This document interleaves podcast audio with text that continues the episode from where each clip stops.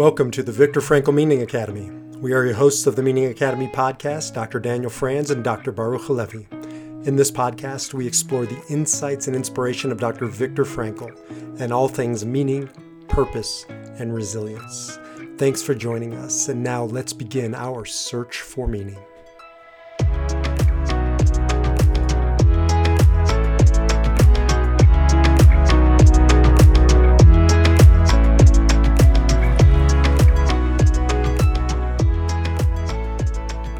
Welcome back to the Meaning Academy podcast. Baruch Halevi here with my good friend, Dr. Daniel Franz. Dr. Dan, what's happening?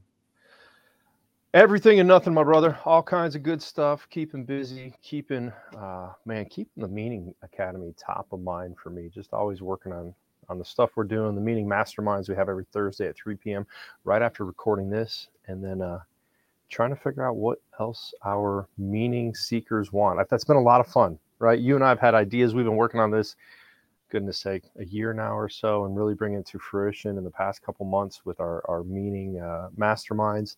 And now I think we're at a point of just, you know, putting it out there. What more can we do to serve this community and, and how do we grow, um, grow this message?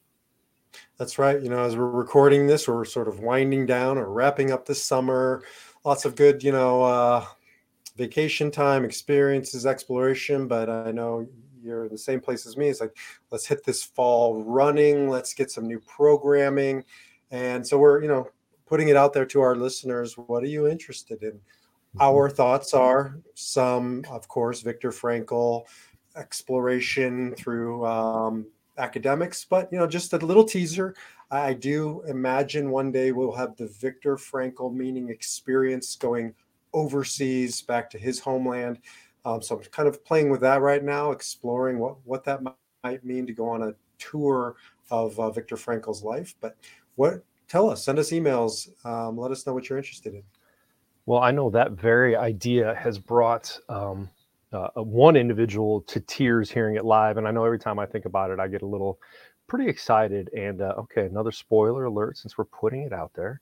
Um, had the pleasure of chatting with, uh, I said this to my wife this morning. I said, you know, it's pretty cool that I get to email Viktor Frankl's grandson when I feel like it, and he usually gets back to me, and that his uh, his former son-in-law um, is also uh, somebody that I get to interact with. So, emailed uh, Alex Vesely and his dad, uh, uh, Franz, yesterday. I said, hey, look, I'm thinking about you know spending some time in Vienna here in the next year. Where is a good you know where where do I start? Where's some good places to see Dr. Frankl history? And they both got back to me uh, this morning, which might be afternoon their time, but said, hey, here's here's a link, here's a list, here's all the cool places you can go, and um, you know if you know when you're coming, you know Alex said, hit me up, love to meet up and, and show you some some personal places too. So very cool. This idea that we had just a few, a few months ago, maybe maybe even longer for you, is really getting some meat on it. I mean, it's not going to be long before you know this this podcast and this academy becomes uh, a, a tour of you know, not just, I mean, touching Dr. Frankl's life. Um, I'm so excited for that. It's going to be amazing. Well, and also with our curriculum, you know, just sharing out loud what we have come to, but excuse me, um, we want it to be not just academic. Academic is part of it, knowledge, intellectual, engaging, but also experiential. Because the topics, certainly the topic we're going to take on right now, but also, you know, the work of Dr. Frankl. And I think the greatness of logotherapy, one sec,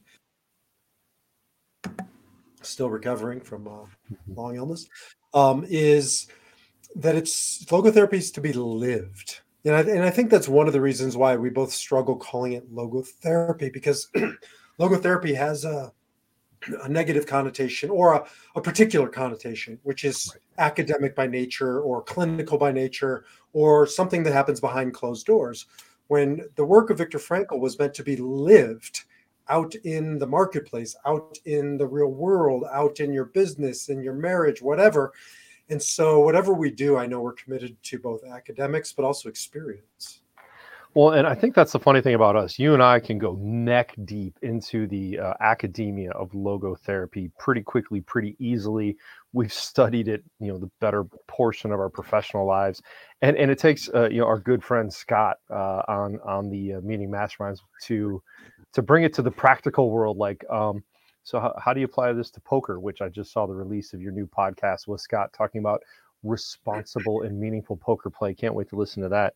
But it's so true, uh, and I think that's why we need audience participation. Like what do you what kind of experiences right yeah we can put together a big expansive you know 10 to 14 day trip to to touch these these milestones of logotherapy and dr frankl but what else do you need you know we've we have thrown around you i don't even want to count the days and hours we have thrown around this this curriculum for a a course in logotherapy and realize it is so it, it's just too dang academic it's heady you know how do we put together experiences? I'm you know uh, my comments the other day leaning towards more of a maybe a group uh, process group or a, a psychotherapy group or something online but what is it that people want? We know the message is needed out there. How do people want to live and receive that message? That's a great segue into today's podcast which we're going to be exploring what Dr. Frankl called the blessing of bearing your burdens. The blessing of bearing your burdens. What does that mean? Well, in order to get there, I want to just take us back a few years, like a hundred years. And I'm going to share with you some statistics I just found. My wife's grandmother, we called Ma, would have been turning 100, I think, today or tomorrow. And so I just was hmm. thinking about her, and I think, well, you know, what was her life like in 1923? Is that right? Mm. Yeah, 1923. Um, and I just came across the following. In 1923, the average life expectancy was 47 years old, or for men, 47 years old. I don't know how. Fuel for cars was only sold in drugstores. Only 14% of homes had a bathtub. Only 8% of homes had a telephone. Um, the tallest structure in the world was the Eiffel Tower. It wasn't even one of our buildings here in America. The average U.S. worker made between two hundred to four hundred dollars a year. Whoa. More than ninety, more than ninety-five percent of all births took place at home. Sugar was four cents a pound. Eggs were fourteen cents a dozen. Coffee was fifteen cents a pound. They would have a heart attack at Starbucks. most women, most women washed their hair only once a month using borax or egg yolks. Dr. Dana and I have no comment on that. The population of Las Vegas, no right Nevada, to comment. The population of Las Vegas, Nevada was 30. Wow. 30 people. 30 people. Um, crossword puzzles, canned beer, and iced tea had not yet been invented. Canned beer, no life without canned beer. That's going to take us into suffering. There was neither a Mother's Day nor a Father's Day. Spanish flu infected about 20% of 27% of the world's population estimated to have killed at least 50 million people. You know, putting COVID into some context here, mm-hmm. women could only just vote. I think it was 1920. Um, women, uh, Jim Crow still in existence. Jews couldn't join most country clubs. Infant mortality rate was close to 50%. The list goes on and on. Why am I taking us back 100 years? Because they had every reason to suffer. I mean, I read down mm. some of those lists like no canned beer, and what a life that must have been. So difficult. Oh, wow. Brings tears to my eyes. um, but seriously, there's some real stuff, as we say in Yiddish, to kvetch about, to complain mm-hmm. about, to to say, you know, yes, you have every right to talk about suffering. I want to fast forward 100 years later, and it isn't to say we don't have a right to suffer. I do want to get into the conversation though of who suffers more. Did they suffer more? Do we suffer more? It seems like every time I open up the newspaper, so to speak, I turn on social media and there's just suffering after suffering after suffering. I don't think that that was Ma's experience. I don't think that was my grandparents' experience. I don't think that they experienced their life in the through the lens of suffering quite like we do in 2023. What do you say about all this, my friend? Yep, I totally agree. Um, I if we take it down a, a logotherapeutic path, we we suffer more because we have more free time, more leisure, less values, less direction, um, more, uh, ex- as Dr. Frankl says, more existential vacuum. Um, as as the great Uncle Ben Parker says, uh, Uncle to Spider Man himself, with great power comes great responsibility. And, and, you and I have talked about the idea with great freedom comes great responsibility. And we have that great freedom, but we don't seem to have the responsibility to use it wisely yet. And just using your example of canned beer, right? I could leave this podcast be gone for four minutes and come back with a fresh, cold six pack of delicious cold beer. Um, and then, you know, drink all of my uh, stress and problems away within an hour. But that's a problem, right? Like, if you think about it, the work of having to either produce or procure certain luxury items, even just common day items, right? To wash your hair, do things like that. Um, the work of doing these things was meaningful. And because we don't have to maybe work as hard and we have more vacant space in our in our day in our lives maybe we suffer because we're not sure how to utilize that time yet so really i'm, I'm not just saying this to sort of be provocative or to um, i don't know set it up so that you answer it but like what is suffering i mean I, I we, we say this over and over again this word and we're comparing their suffering and our suffering but sometimes, at least in my head, I think I confuse pain, right? Physical, something tactile, tangible that hurts with suffering. So maybe we could just flesh out a little bit of what is suffering, because I think that that's partially what I felt when I'm reading these statistics a hundred years ago.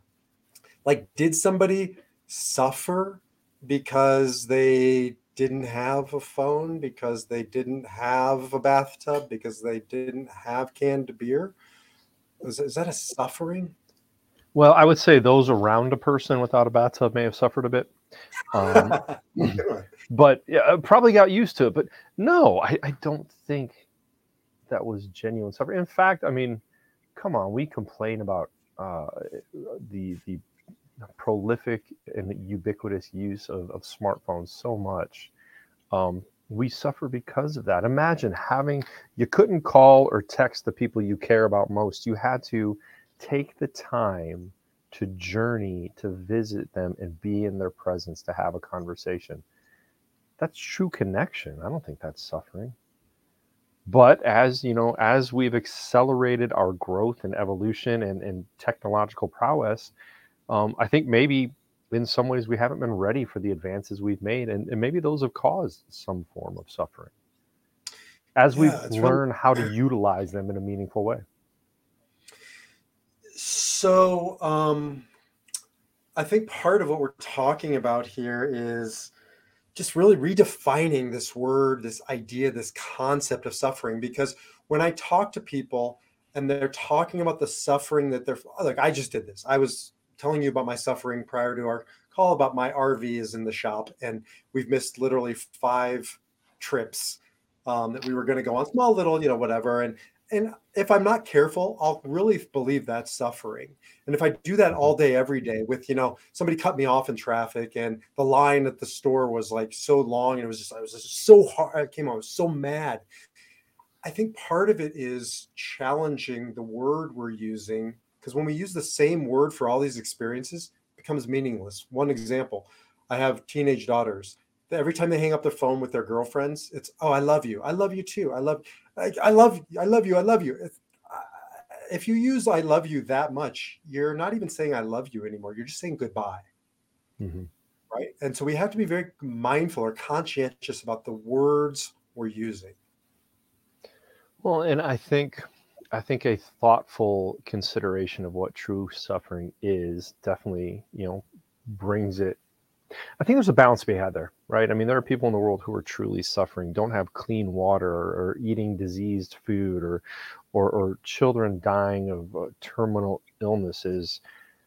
Yeah, you and I aren't experiencing that, and and maybe you know some of our audience might be or may not be, but I think we also risk uh, maybe you know, there is a risk in, in comparing our suffering to others. None of us in this time, not many, I would say, there are few surviving people who have endured uh, the Nazi concentration camps. Most of us have not had to endure that level of suffering. But does that mean we haven't suffered in life? No, and I'm going to push back on this and say that's certainly that's not where I'm going, and um, because I just hung up with the phone with a woman who's been diagnosed with a terminal illness. That's not Yeah. that's that's that's her suffering. I mean, that's that's as real as it gets. But for somebody else, I was talking to them and they have tinnitus or tinnitus, and hmm it's really wreaking havoc on their life. And just compare the two is is, is pointless because it's it's legitimately causing them suffering. I guess for me, I'm just saying I want to have a ability to have a distinction in my own life between look, I miss my dad every single day of my life. There's a suffering component that is there. I miss my RV during the summer. It's not exactly the same thing. And one is suffering and one is just an annoyance. Right? One's frustrating. So that's what I'm saying, getting back to a nuance of language for my own self.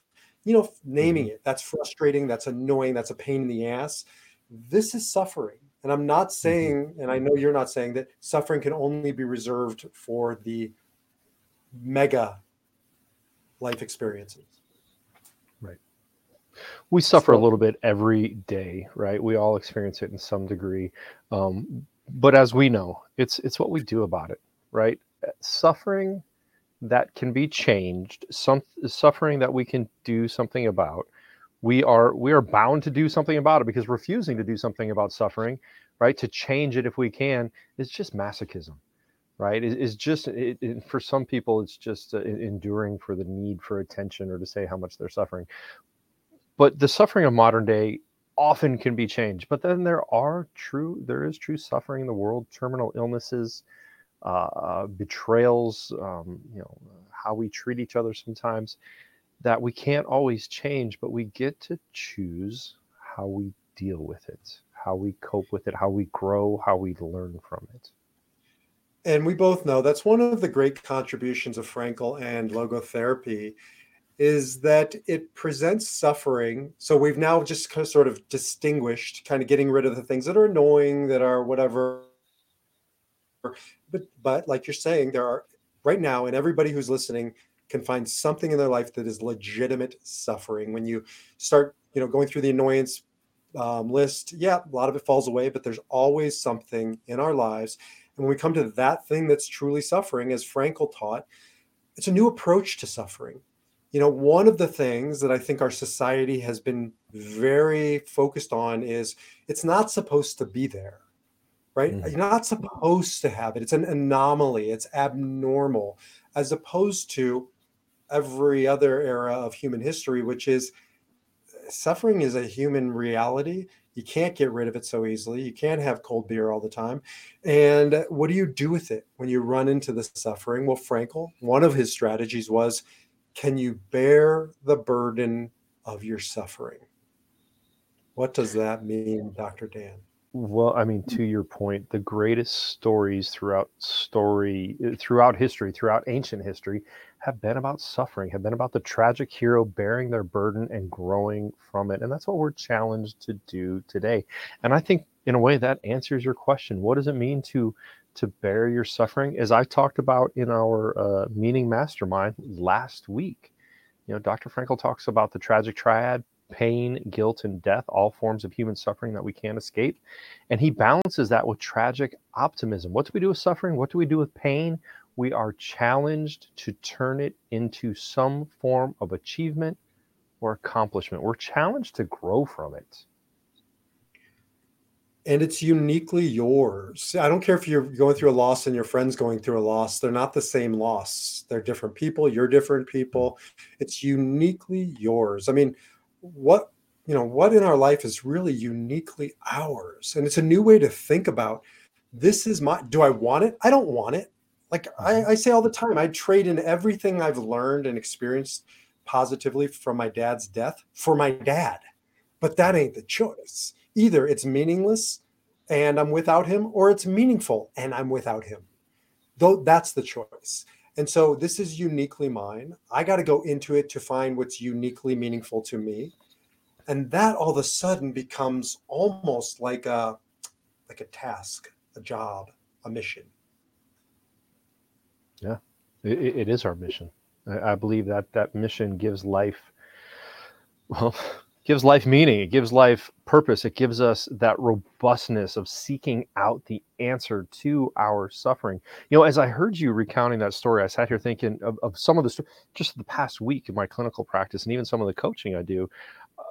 I thought, oh my God, I, I deal in suffering. You know, I, I, I truly deal in suffering on a daily basis. I like deal not like work with, but like I feel like a, a poker dealer, dealing out suffering and helping people um, uh, change their hand as it comes to their suffering, and that's uh, or play their, or play their hand. Or, or play their hand. As as we talked about the other day, where'd that post-it go? It had on on my computer. Um, as you said, our our modern culture wants us to get over it, to take a pill to manage it.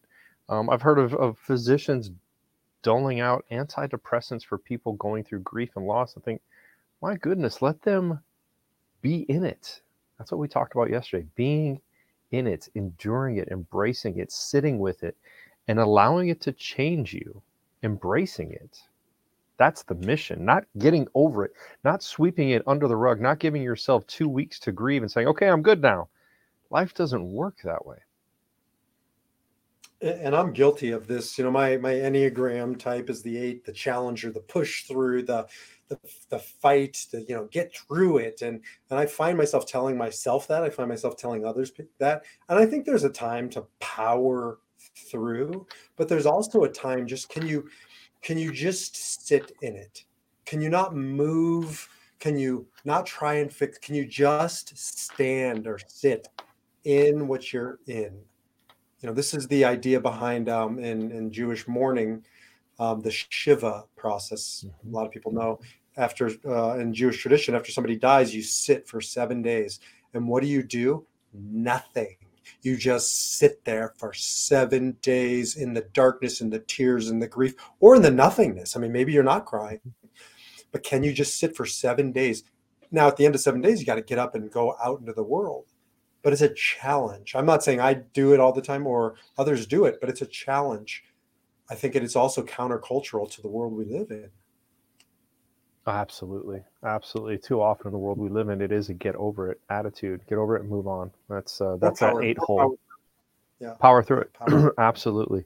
Um, I want to bring up a, a, quote you shared from uh, you know one of one of Dr. Frankl's uh, favorite authors, not just Dr. Frankl, but our good friend Dr. Jordan B. Peterson as well. Often quotes the Russian officer Dostoevsky.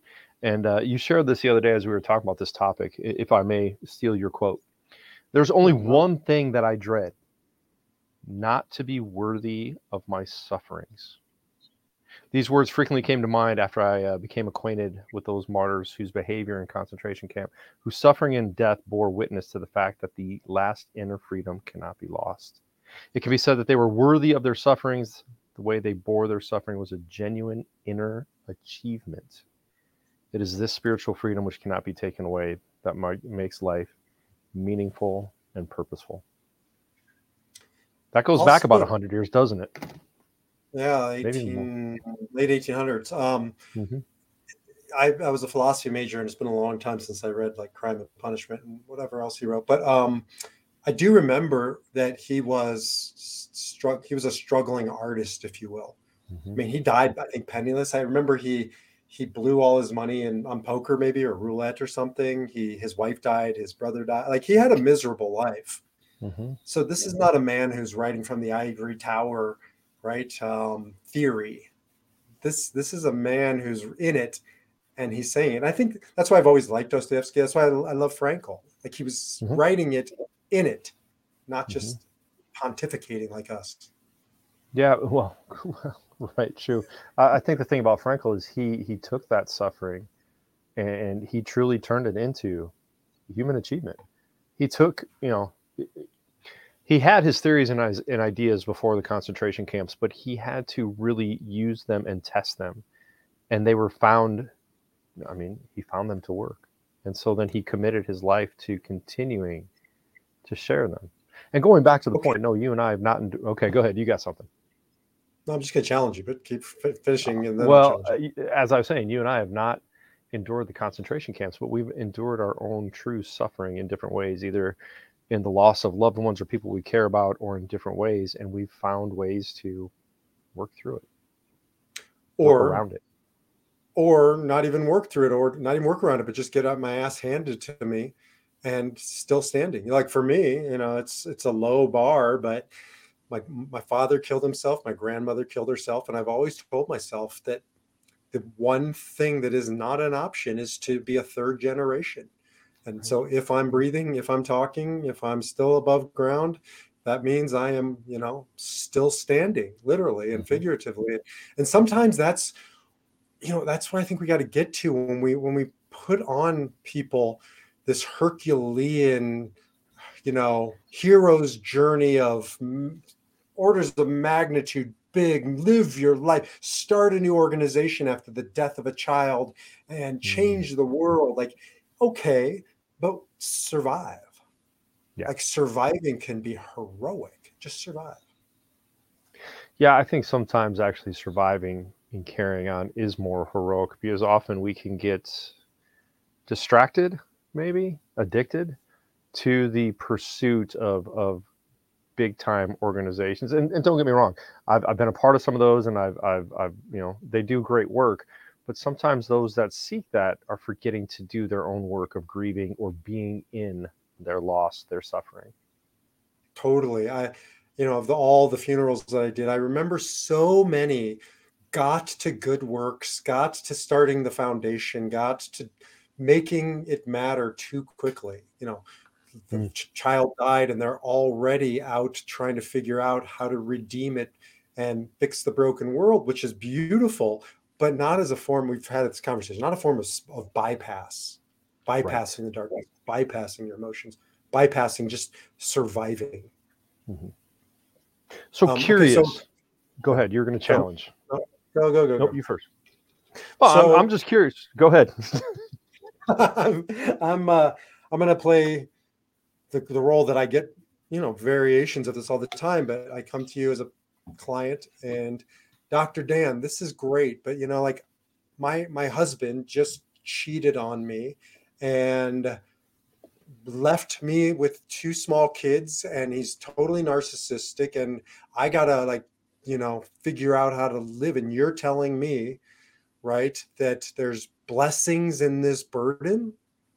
Like screw you blessings in this burden? Well, you might not want to hear what I have to say in the beginning if you're so angry and ready just to yell at your at your uh, therapist, coach, whatever you might want to call me. But ironically, B, I mean, I was just dealing with this this morning in a, in a and, and I had to apologize to the uh, young gentleman I was dealing with because I was just I was smiling for him, I was beaming, I was excited for him. Um, just a real difficult path of, of the past few years of marriage filled with infidelity um, uh, and breaks from the, the breaks uh, in the marriage and some substance use and addiction. I said, man, I am excited for where you get to go from here. The fact that that you and I are talking and you're willing to give yourself over to make some changes and to realize, yeah, don't get me wrong, your pain right now is real. What do you want to do with it? Because you can't go back to addiction and substance use. That hasn't led anywhere. So what do you want to do with it? How can you sit in it? How can you let it allow it? How can you allow it to change you in a positive way instead of the negativity you've been you've been working in? And from there, I've dealt with uh, I've worked in marital infidelity for quite a while and have seen those willing to be in it to do the work to take both sides, take responsibility, man, some amazing things come from that. Time is a great healer, but doing the work of, as we've talked about, taking personal responsibility, embracing suffering and growing from it can yield, well, that crisis can yield a, a more beautiful marriage than what was there previously. So um, there was, uh, like you said, Dostoevsky said, "There's only one thing that I dread: not to be worthy of my sufferings." And um, this is something that you know I have conversations about every single day. It's not you know to that woman who came storming in your office and yelling at you, right? I don't. I wish you could go back, unwind it, and be at the wedding canopy 20 years earlier and have a do-over, but you can't. So worthy, worthy of your suffering, right? Can you step into this as yours and yours alone to um, to own, to carry, to mm-hmm. you know, yeah, eventually transform tragedy into triumph, as Dr. Frankl mm-hmm. said. And, and as we talk about often between you and I and the podcast, to take responsibility for these things don't happen in a vacuum. Where can you take responsibility, learn, and grow from it? Yes, that partner, that husband has dealt you an ugly hand. But where can you learn from that experience? Would you want to go back 20 years? and change the 20 years completely? Probably not, because I'm betting there was some good that came of it. But right now, it's not. What do you want to do about it? How do you want to be in it and grow from it? Worthy of our burdens. I think when even when I say that, it's a it's a whole new way to approach burden, struggle, suffering. And we don't only you know have to be talking about again the mega moments. We can be talking about um, you know the struggle of like you're you're in a job that's not fulfilling but you got to pay the bills and mm-hmm. so like worthy of the of showing up and doing this and paying those bills and just worthy of the burdens to me even just sort of as a mantra is helpful i agree uh, you know I, I, we bring it up often we live in a time where we get to choose just about everything that goes into our head. And if we, you know, into our mind, into our being, we get to learn. We, we have all the past thousands of years of history and experience in the palm of our hands. There's no reason not to grow from these sufferings, right? It used to be, I don't know what to do. Okay. Well, then you need to seek guidance, but you can always find something to do now to learn, to grow, to, to commune to connect with other suffering people. And again to find ways to become better because of it. I think that is that is what we need in human nature. That's why suffering has been written about for thousands of years. It's the human condition. But we also get to choose what we do about it. I'll start wrapping it up here but i want to share from uh, man's search for meaning you know, again, for those who don't know, this was written in the Holocaust. This was written in the context, or it was written afterwards, but it was in the context of a mm-hmm. concentration camp that it was imagined. Frankl says, once the meaning of suffering had been revealed to us, the prisoners, we refused to minimize or alleviate the camp's tortures by ignoring them or harboring false illusions and entertaining artificial optimism. Suffering had hmm. become a task on which we did not want to turn our backs. We had realized its hidden opportunities for achievement, the opportunities which caused the poet Rilke to write how much suffering there is to get through. Right? There was plenty of suffering for us to get through.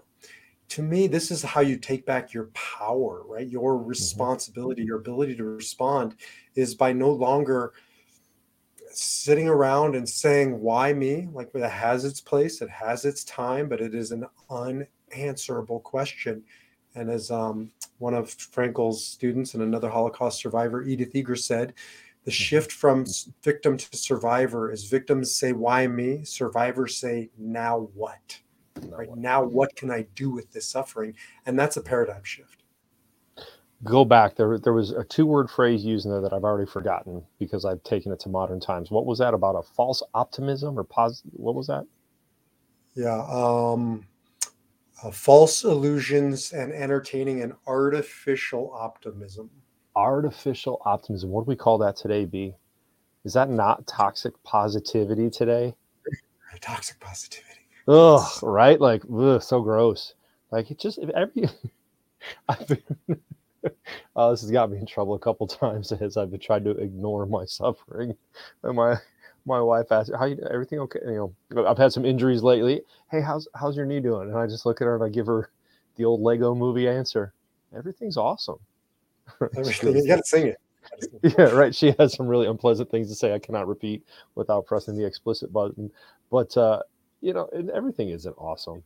And, and, you know we don't have to engage in this false positivity. We don't have to take medication to make it better. Sometimes it's just being in the suffering and growing from it.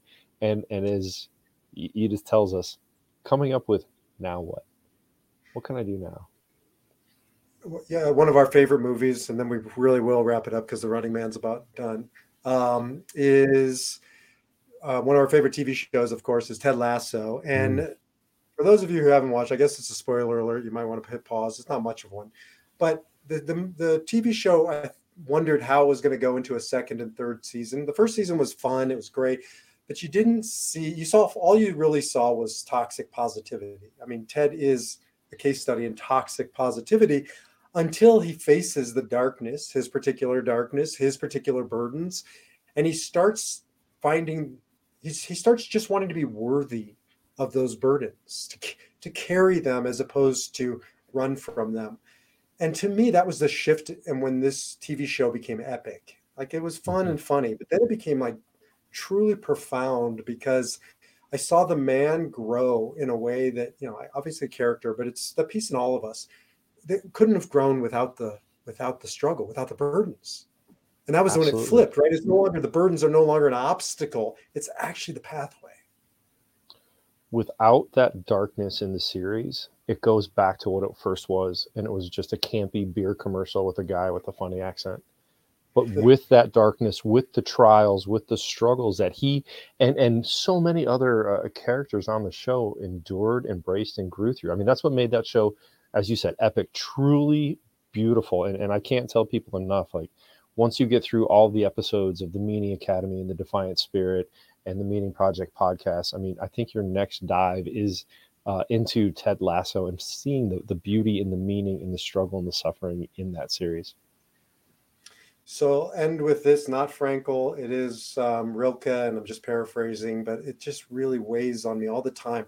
Life is about being defeated by ever bigger problems right? And so it's reframing the struggles you're going through, the burdens you're enduring, the darkness that you're facing, not as something to, you know, be looked at as an anomaly, as some, shouldn't be here. It is here. If how do we know it should be here? Because it's here.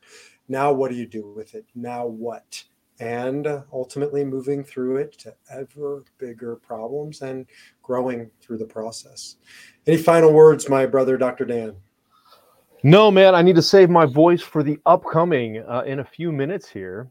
B and I are going to transfer over to the Meaning Mastermind. Now, you're probably catching this uh, after the Meaning Mastermind, so you're going to miss us uh, recounting this idea with our group of meaning seekers. What a wonderful group of people we have on a, on a rotating basis. Some people have been there every time, others pop in when they can, and many others still listen to the recording on our Facebook page. But I got to tell you, um, it's so fun doing what you and I get to do here and taking it to a live audience with our friends Dr. Elise Cortes and Scott Schaffman and all those other people there, and not just you and I talking the academics of you know, you know what we talk about here, but really bouncing around with real, real world problems. So if you have the opportunity, I would highly encourage you jump on over 3 p.m. Eastern every Thursday. Sign up for the weekly ma- mailer at themeaningacademy.com or .org and you'll find out all about what we're getting ready to talk about. And you you are welcome to, uh, as B and I said, give us some ideas. Let us know what you want to talk about, what you want to learn. Use this as your opportunity to have us, uh, you know, bounce some questions around. And with that, live your life with meaning, purpose, and resilience. We'll catch you in the next podcast. Take care, everybody. You've been listening to the Meaning Academy podcast with your hosts, Dr. Daniel Franz and Dr. Baruch Halevi. If you found meaning in what you've heard, please leave us a five star review and be sure to share this with fellow meaning seekers. And don't forget to check us out at themeaningacademy.com, where you can learn how to join our weekly virtual and complimentary meaning masterminds. Until the next time, get out there and live your purpose and discover your meaning.